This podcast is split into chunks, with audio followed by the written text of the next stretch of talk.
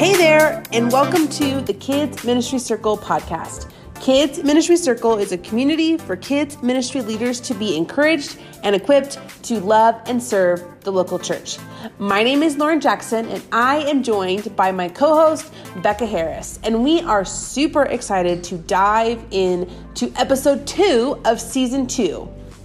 But before we jump into our conversation today, I've got a few announcements to share with you. The first announcement is about our fall cohort. We had so many people sign up that we opened up another time slot for a cohort of people to encourage and equip one another.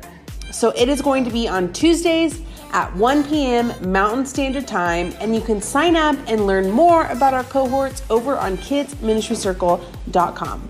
The second announcement is our resource page. If you don't know about the resources that Kids Ministry Circle provides to you, the kids ministry leader, you are definitely going to want to head over to kidsministrycircle.com and check those out because the best part is they are completely free. And so we want to be able to provide these resources for you at zero cost so that they can better you as a leader and make working for your ministry that much easier. All right, let's jump into our conversation today. All right, Becca, welcome. Oh, so good to be here. Just in case anyone was wondering, yes, in this episode too, I am still in sweltering Texas, and Lauren is still in beautiful Colorado. I'm not envious. I'm not envious. I, I know that the Lord has set the boundaries of my habitation, but I am ready for this heat in Texas to be done. So, uh, yeah. Lauren, what are we talking about today? Well, today we are talking about volunteers. You know, there's a number of things we can say about volunteers. And our volunteer episode from season one, if you haven't listened to that, I would encourage you to jump back and listen to it.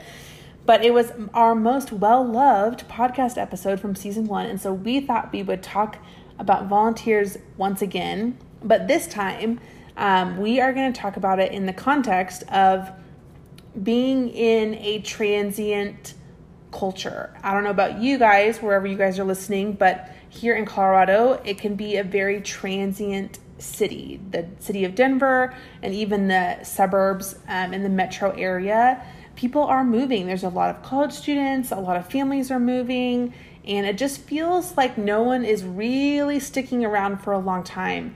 And um, I know, Becca, you feel similarly in Austin, Texas.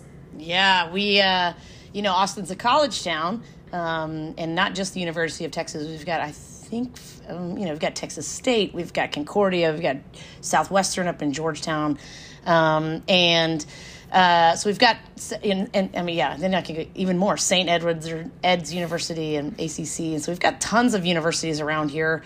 A lot of people come to the University of Texas, particularly not just for undergrad, but for graduate school. It's a big research school. And then somehow Austin became like a new tech hub. Uh, it's like the California of Texas. And uh, in fact, right now, I think we have two suburbs of Austin that are in the top 10 cities in the nation. Um, That's and so crazy. I'm, don't move here. Don't you don't don't come here. Stay where you are. It's expensive. Our airport isn't made for all you people. No, I'm just kidding. You can come here. It's pretty. It's pretty great. Um, but that is but, true about that is true about the airport. It's very tiny. Yeah, yeah. I mean, maybe at the last big festival they had in March, they might have run out of fuel. I mean, they had to. They had to. they had to divert planes to other cities nearby to oh, refuel no. because they ran out of it here. But that's fine. So just drive here, you know, with your four dollar gas. Um, anyways, but yes, we live in a really transient culture, um, and and I'm sure we're not the only ones. There's obviously lots of college towns, lots of um, bursting metro areas, um, even within even within the Austin Stone, we have we have six different congregations, and as often as people even stay at the Austin Stone for a long time, they'll move to other congregations because that's kind of where they have to move to afford a house, or that's where they want to go for their kids' school or whatnot. And so they might even even if they've been at the Austin Stone for ten years, they might have been to three or four of our congregations. And so um, it can be a real challenge when you don't have people who were born and raised in your church. um, and served there for a long time. Um, and so we just kind of thought we'd share, both Lauren and I share some of our experience with that with you guys today, um, and some of our um, things that we've tried that maybe would help you, um, help you figure out uh, kind of what you can do uh, to build a team when it feels like people are always on the move. So, um, Yep. yeah, Lauren, you want to kick us off?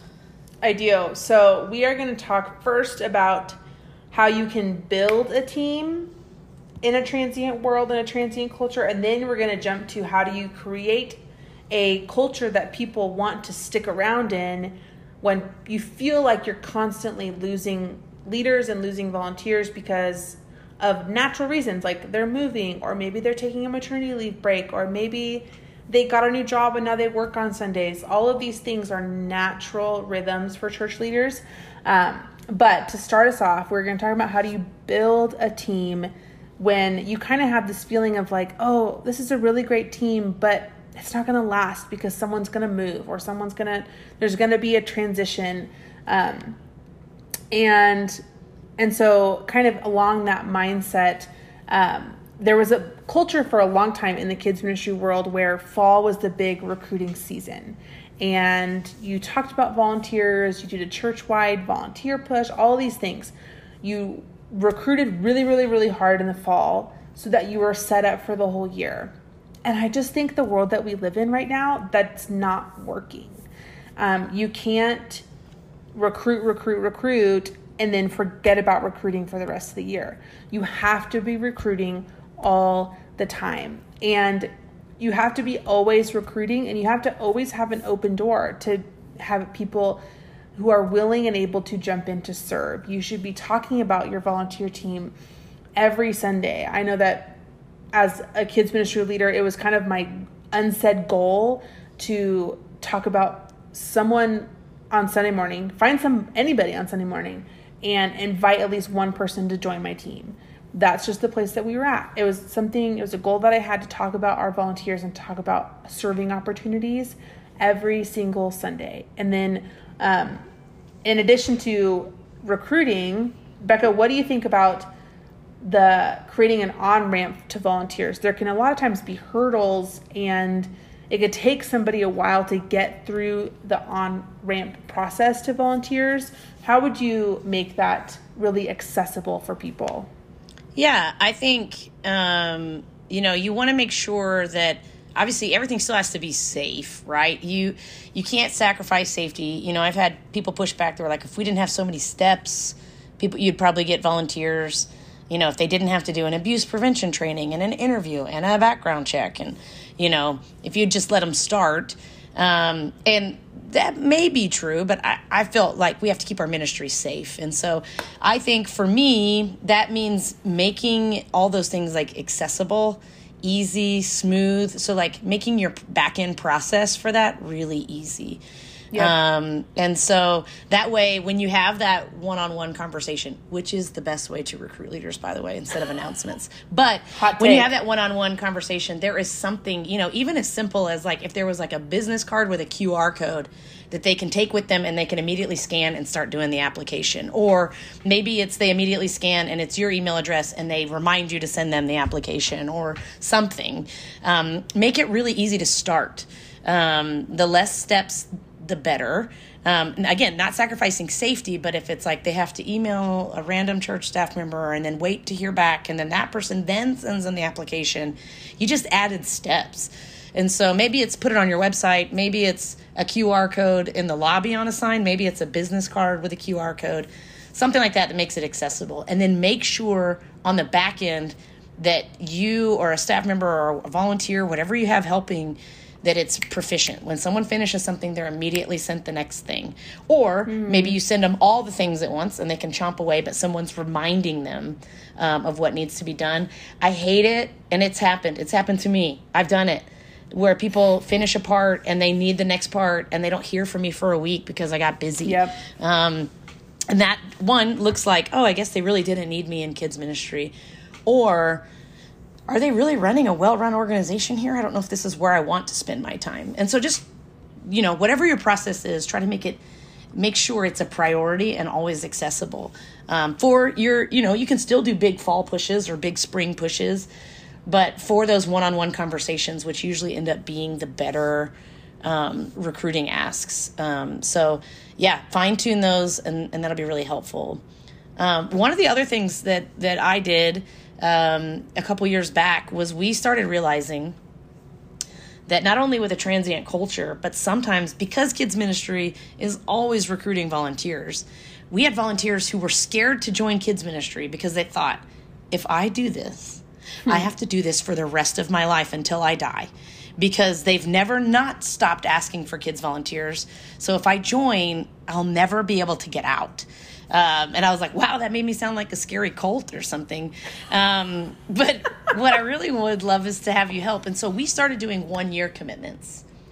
And we would recruit specifically more over the summer. Again, I'm all we're always recruiting, but we would do a big push kind of over the summer with a, an idea of um, in August 1st start date. So we'd get them fully onboarded. We'd recruit in spring and summer, get them fully onboarded. August 1, they start and knowing that whatever the if it's an every week commitment every other week commitment if there's camp dates to commit to if there's you know fall fest dates to commit to christmas programs those kind of things those are given to them like up front so they can go ahead and mark their calendars and they know what they're getting into. And then you're like hey and at the end of may we're we're going to ask you if you want to rejoin us. We're going to still ask you to serve with us june and july. You'll serve through july 31st but if you're like, hey, that was my year of kids ministry, I think I'd like to go on and do something else, or mm-hmm. turns out I'm pregnant, or hey, we're moving, or whatever, you kind of know ahead of time who's rolling off.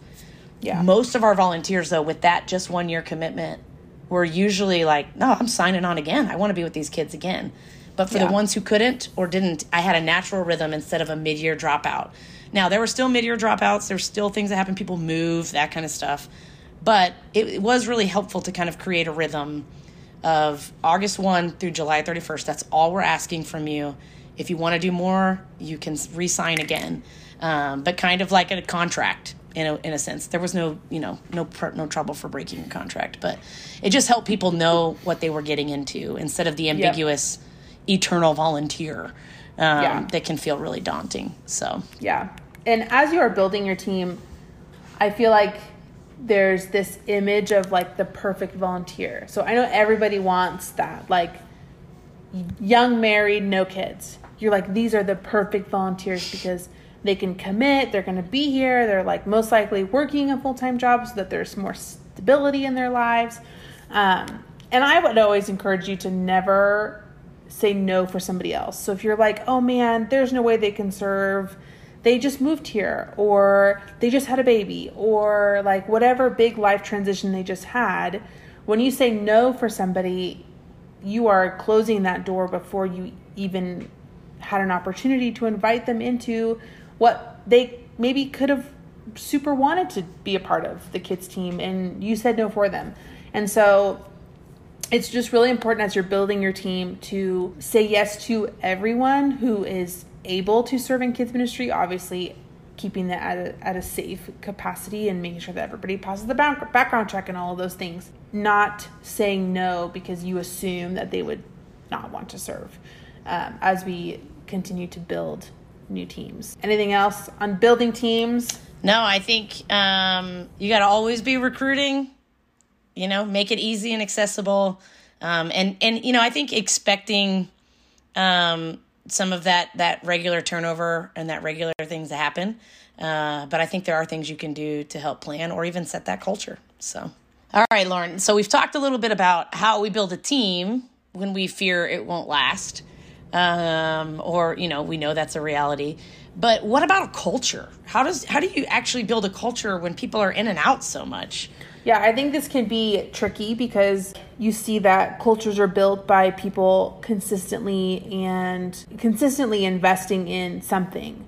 Um, like you think about sports teams and other groups where people have been around for a long time and there's kind of like unsaid rules or inside jokes or things that go back years and years and years and you're like how do I how do I build that or how do I create a new culture when people are continually joining and people are continually stepping down from my team.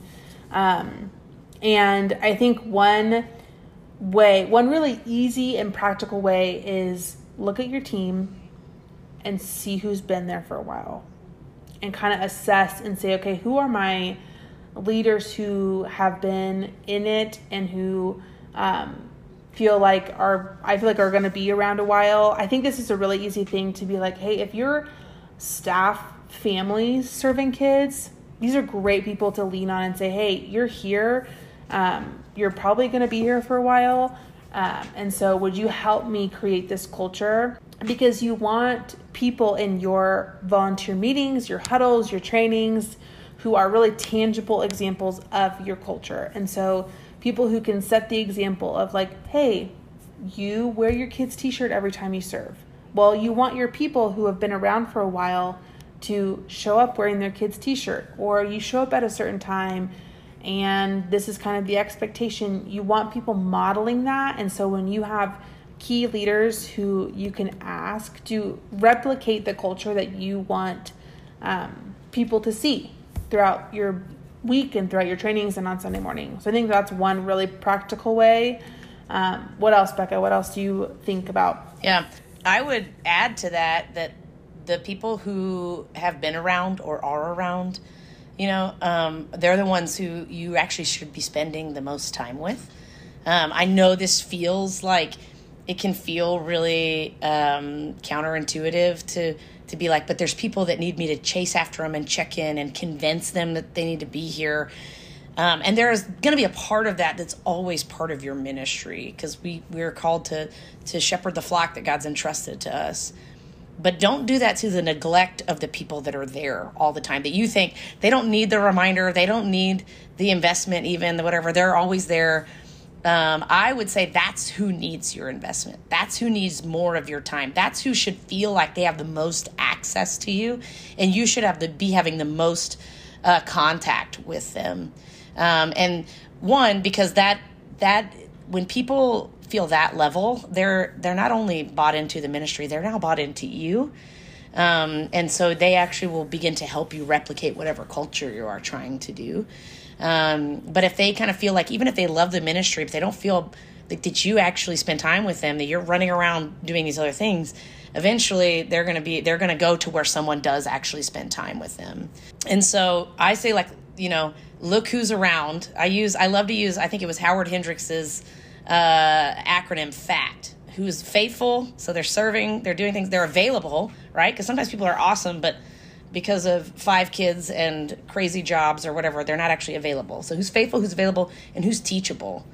Um, if you have those three, if there is someone around you that has those three things, that's who you spend your time with. Um, if you if they know that you get there early to set up and they just happen to show up there, those these are the people you need to be building your leadership and team culture on. You know. Yep. Um, and so I think that's really important. And then eventually, those very people, if you invest and spend that time, they're going to help you replicate that. Absolutely. Your capacity now gets expanded.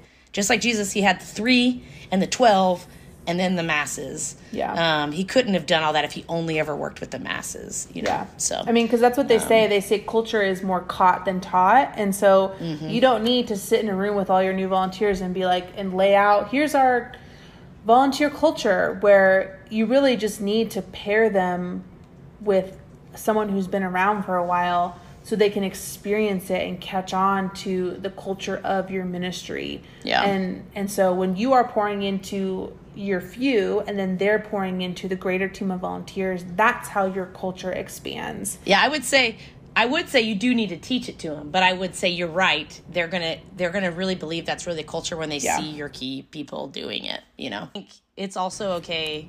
Um, hear me, kids ministry leader. It's also okay when people leave. Yes. Um, you know, this is a little bit of a tag on to my spend less time chasing, more time investing.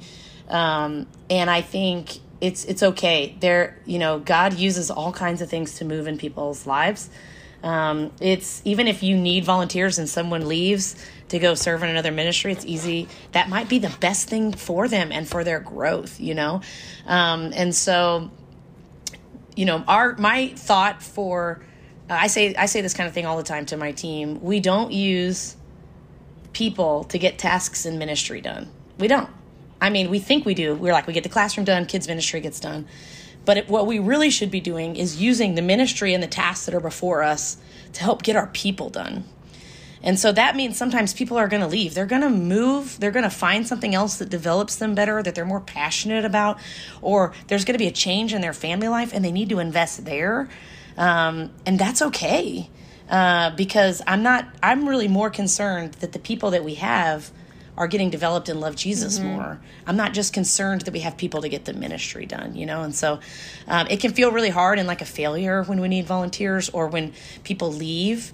Um, but if we've been faithful to do what we can, then it's okay if they if they go from whatever their circumstances. You know, um, it's not a mark of faithfulness because God has people leave and move all the time in the Bible. That's exactly what I was going to say, Becca.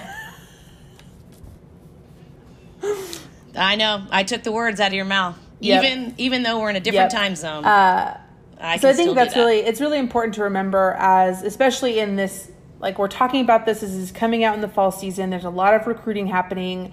And if you are in a church environment that is full of new people, there's a lot of people coming back, there's a lot of people who are leaving. Um, just know that, like, God has his hands on your ministry, He knows what is before you.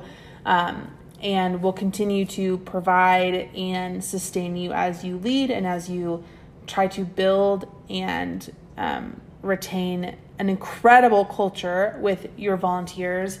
Um, and I love that, like, we can end this episode with just the reality that um, you cannot hold your ministry together. Like, you have to rely on who God is and and his goodness and mm-hmm. faithfulness mm-hmm. because volunteers will come and go, but um, there's probably a really good chance that the gospel is still being preached in your classrooms every Sunday, and that's what matters. And knowing that you just continue to put Jesus in front of kids week after week um, as you invite new volunteers in, as you celebrate the ones who've been around for a while, um, and just know that exactly what Becca said of like God is still continuing to move, and we um, are just just get to be a part of His story, and that's really sweet to remember.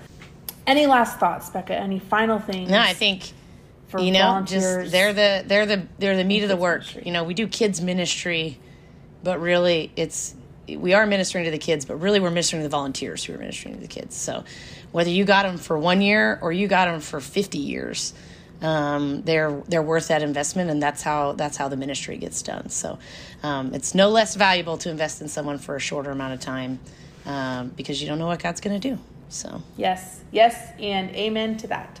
Uh, well, friends, thank you so much for listening. If you love this conversation, please uh, subscribe to the Kids Ministry Circle podcast, rate our podcast, give us some five stars. That's how this conversation gets shared with other kids ministry leaders like you.